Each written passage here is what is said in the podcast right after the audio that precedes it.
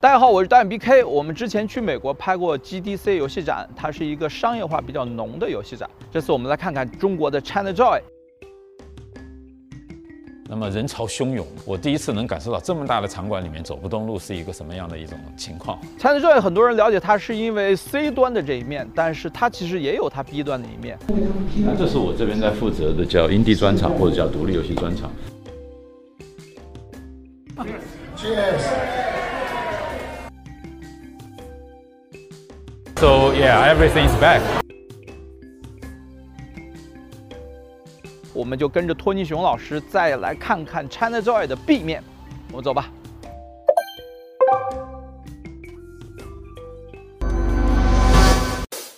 这个现在 ChinaJoy 的场馆，我们进来了。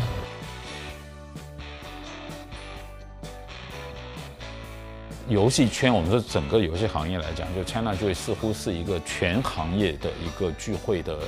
我们说这样的一个时间点，而且每年就有点像一年一年一月一样的。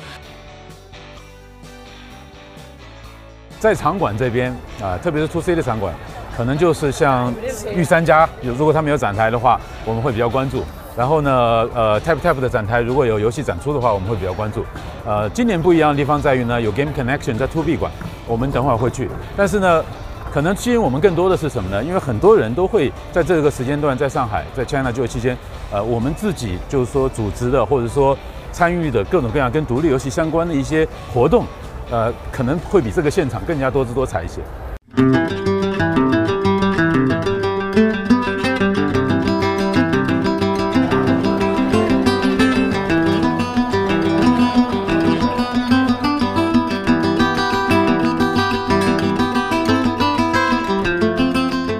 就是今天这个活动是一个什么活动？大概介绍，简短一点啊。啊，简短说就是 I M G A 的一个相当于国际交流的一个我们说宴会吧，啊、能够让大家在疫情这个时隔两到三年之后，呃，重新开启线下的这种交流。好，那今天看到很多的新朋友、老朋友啊，这个呃呃渠道啊，那有媒体的朋友，特别是最重要的开发者 （developers）。 好，那中外的这个 developer 都在齐聚一堂。好，那我们照例的在这边也特别宣布，好，从呃现在开始，我们这个活动啊会呃重新的再办啊，这个让大家好吃、好喝、好玩啊，在最好的这个地点。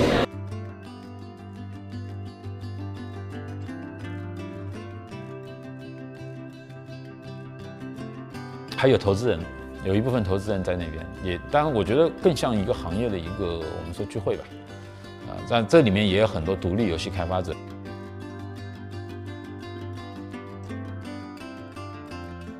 在这个场子里面，跟其他的 ChinaJoy 的场子不同的地方在于什么呢？开发者是最受尊重的，是第一位的，所以呢，它是延续了我们说整个在 G D C 我们看到主流的市场的呃一个呃一个业态吧，就是呢所有的。 呃，很多在游戏行业内，我们说做生意，不管你是第三方变现、是买量、是投放广告，但是它都需要一个很重要的载体，就是游戏本身嘛。也就是说，需要有更多人做出来不一样的游戏，有充实的内容，那么才会有这个行业的繁荣。所以在这边，其实像 Charles 在台上作为主持人，一上来就说最重要的是感谢开发者。我觉得这一点是跟独立游戏圈的我们说理念是完全一致的。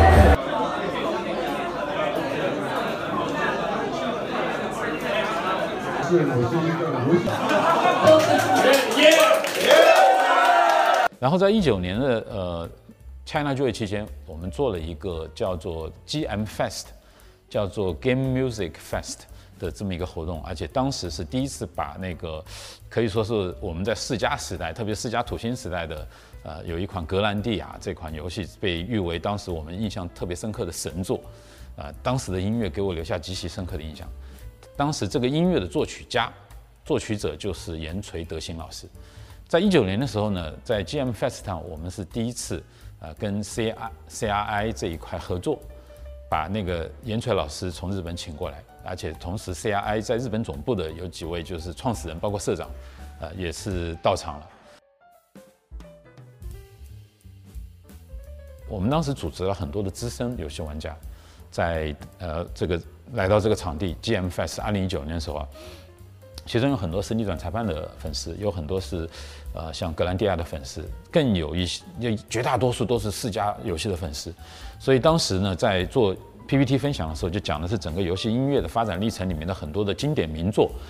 只要出来音乐，大家就是全场欢呼，哦，就是那个那个当时这样的一个镜头，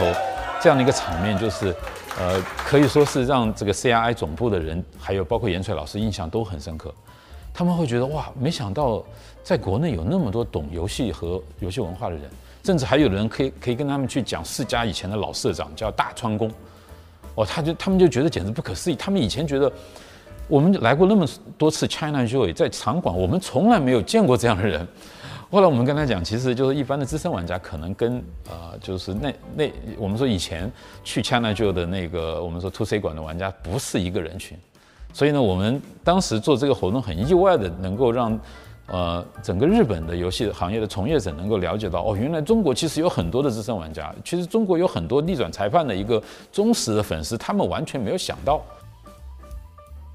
这一次的 C R I 的这个音频游戏音频的活动呢，相当于是继承了上一次，但这一次呢会做得更加的，我觉得就是说请来的嘉宾更加重磅吧，有两位了，就不仅仅是严垂先生了，呃，那是老友见面，另外一位就是西木先生呢，他是那个叫我们以前叫八荒旅人，但现在叫齐鲁旅人的这个音乐，呃，也是一个很有实力的一个我们说这个游戏的作曲家，呃，在这里呢不光是因为是一个 to B 的活动嘛。呃，它里面还有这个张老师，就是国内的音游戏音频的这个工作者和海外的游戏音频的，特别是日本的游戏音频的这个我们说开发者之间的这种面对面的交流，然后也跟台下的观众就业内人士的交流，啊、呃，在我看来是特别有必要的。所以也是希望，就是说很希望，因为大家参与这样的活动，能够让更多的朋友，特别在独立游戏圈的朋友，能够了解到游戏音频的重要性。啊，首先，其实 C G D C 跟 G D C 之间不是一个主办方，不是一样，不是一个主办方。哦。呃，其实 C G D C 因为跟 ChinaJoy 是同期举办的，是 ChinaJoy 的主办方应该是汉威，所以其实每一年 ChinaJoy 期间都有 C G D C， 大概应该从零八年还是也许更早吧，我我印象中好像是零八年还是零七年就已经有了。好，这边的话就是每年都是在嘉利大酒店的三楼，然后这边就有呃浦东宴会厅的，比如说这二三四五六，那么有很多的专场，那么有很多就是我们可以看到这边呢就是一进来以后的第一个大的一个分会场。目前这边是叫做策略游戏的专场，当然现在因为已经时间比较晚了，有很多人可能离开了。嗯 ，OK， 那这是我这边在负责的叫 indie 专场或者叫独立游戏专场。呃，最早我记得是二零一七年就有了，二零一七年我是嘉宾，然后呢到二零一八年、一九年、二零年、二一年，呃，有四年连续做这个主持人，今年其实是第五届。我印象最深的是二零一九年的时候呢，是白金工作室的呃那个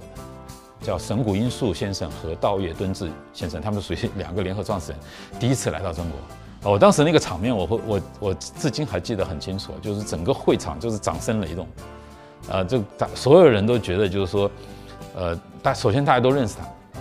这个这个情况可能在 to C 馆的时候呢，比较难以见到。就是大家在 to C 馆的时候，可能大家关注的，如果不是主机游戏这一个领域的话，呃，可能你你都你根本就不认识他，你就走在场馆里面。如果是在 G D C 或者像 T G S 东京游戏展这样的场合，可能会有很多人认出他来，但在 ChinaJoy 的 to C 馆可能不是那样。但是呢，我。我很开心的能看到，在 C G D C 的这个场合，其实几乎所有的从业者都认识他，就说明大家对于这个领域的关注还是在的，否则也不会邀请他过来。另外一点，就像 C G D C， 其实它的门票是蛮，可以说是不便宜的吧。它它是大家知道，像 ChinaJoy 它的票可能在一百五到三百之间，可能都有。呃 ，C G D C 好像一般来说首起码是在五百到八百。有的时候你可能错过了一个时间，你会更贵，呃，所以呢，我是有很多时候会想办法让尽可能多的我们说独立游戏圈的，呃，这些小伙伴或者认识的朋友能够让他们去去听啊、呃。一开始啊，我我印象比较深的是，呃，一七年、一八年的时候，那个时候独立游戏的分会场的规模或者说受到关注的程度不是很高。了。那时候就是我们能看到有一些人会过过来关注，但是呢，就是呃，很明显，可能其他分会场的人会多。然后大概是从一八年到一九年开始，我就发现，诶，我在主持的时候就发现明显人变多了。 甚至有的时候，呃，我记得一九年第二天的时候，因为，呃，那一天是放了一个相对来说较小的一个房间里面，啊、呃，那不仅仅是人坐满了，而且后面还有满大概一两层的人在门门口听，甚至啊，就是到二零二零年的时候，我印象最深的是有一些地方就是过道的地方有人坐着，啊、呃，有能够能够站着的地方一般是靠近门口的地方，然后到前面就是本来应该是大家走路的地方也会坐满。 我觉得这也迎合了整个游戏行业的一个大的趋势，就是原创游戏的内容是现在变得越来越重要。但是在这个内容以前，大家可能是比较空缺的一个状态，就特别是如果说做手游，你可能是有个很具体的一个模仿对象，对吧？你就很难说我是就是说从一张白纸，从某个方式有个想法来立项，然后怎么样去不断的完善这个游戏。这个方面的过程，我发现有很多来听课的人，他们是很想学习的，因为他们以前可能 自己没有做过这个方面，就没有很多的积累。但独立游戏恰恰是在原创游戏在这个里面是一个很先锋的力量。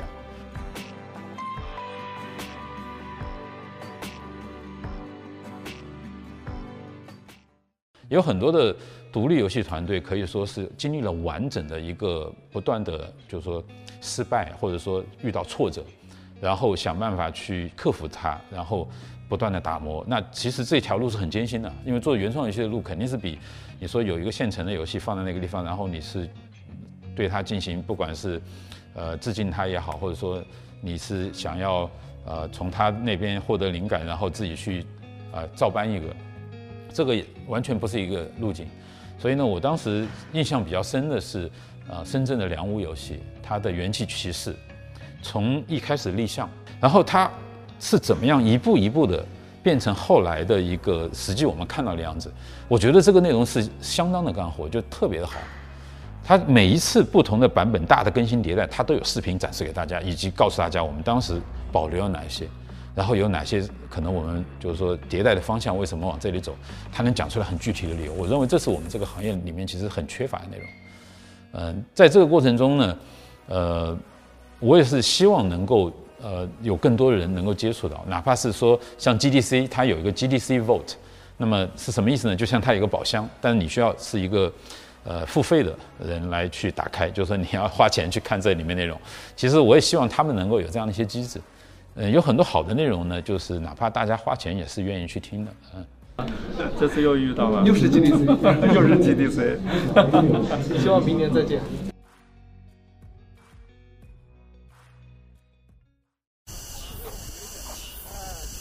这边呢有一个我觉得蛮惊喜的一个地方，就是呃由游戏工委牵头，然后有 TapTap，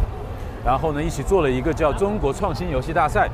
呃入围或者说是前几名的一个游戏展示，里面能看到一些很不错的原创游戏，呃我们一起去看一下。对，它是呃我当时在大概是一武馆，我看到这个场地的时候，我是感觉哎，我没想到这是我第一次能够看到 像创新游戏这样的一个类似的活动出现在 二 C 的展台，所以第一个我就去看，哎，我说这是个什么什么比赛，然后后来发现这个它确实展出了十个左右的，我们认为确实是起码是原创游戏，而且里面有很多呢是属于呃很有想法的一个代表之作。哦，这款游戏是一家这个上海的独立游戏团队做的，然后呢，它是应该是入围了最新呃最佳创新设计大奖。 它里面有一些跟错视图相关的一些解谜，呃，跟那个纪念碑谷有相似的地方，但是呢，它有它自己很独到的一个呃其他的一些核心玩法，还有它的系统设计，整个体验我认为真的是蛮优秀的。呃，我我首先觉得呢，就是很多，呃，有会有更多的人来关注，比如说水墨画风格的，或者是有那种我们说社会意义的一些游戏，能够出现在大众的视野之中。 那个展台其实挺大的，而且它的那个，呃，它那个地方也还比较显眼，所以很多人都在里面。我在星期五和星期一的时候去的时候，我都发现其实人不少，呃，但是呢，就是有点可惜，因为游戏的开发者不在那边。呵呵其实像，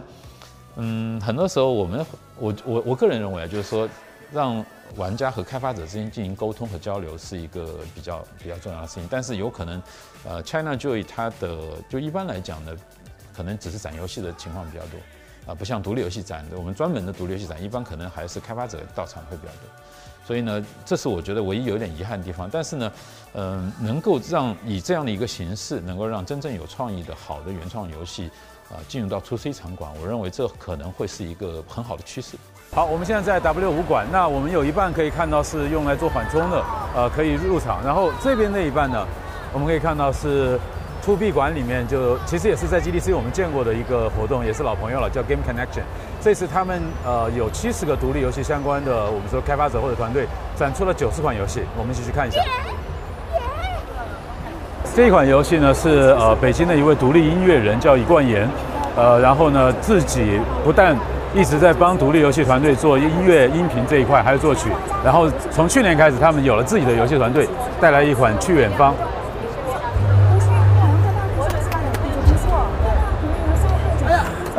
B K 老师。啊，这款游戏也很特别，而呃，我认为它的玩法呢是属于改变地形来做关卡，而且也有一定的我们说像 R T S 这样的游戏的一种呃挑战性。呃，是这位小伙伴一个人自己做的。这是一家常驻成都的一个独立游戏团队。那之前呢，有一款他们很呃像素风的游戏，我就特别喜欢，叫做《迷雾侦探》。然后这是他们的后来的一个新作，叫做那个《水银疗养院》。我觉得 ChinaJoy 从规模上来讲，一的确是目前国内我们说游戏行业最大的一个行业的一个展会，呃，这样的一个活动，其实是每年都会促进整个游戏圈里面，我们说各个各个方面的一个增长吧，就大家的行业交流也好，啊、呃，不管是这个让玩家去看到现在游戏行业涌现出来的一些新的作品也好，那么这个意义呢，目前它无疑还是比较龙头的这么一个作用。很多时候，大家如果有心的话，可以去关注，就是说像他分享的一些关于游戏相关的一些内容，比如说游戏的开发是怎样的。那有可能 C G D C 有可能大家觉得。呃，这个这个这个门票是比较高的嘛，但是呢，它与之相关的很多活动，特别是像，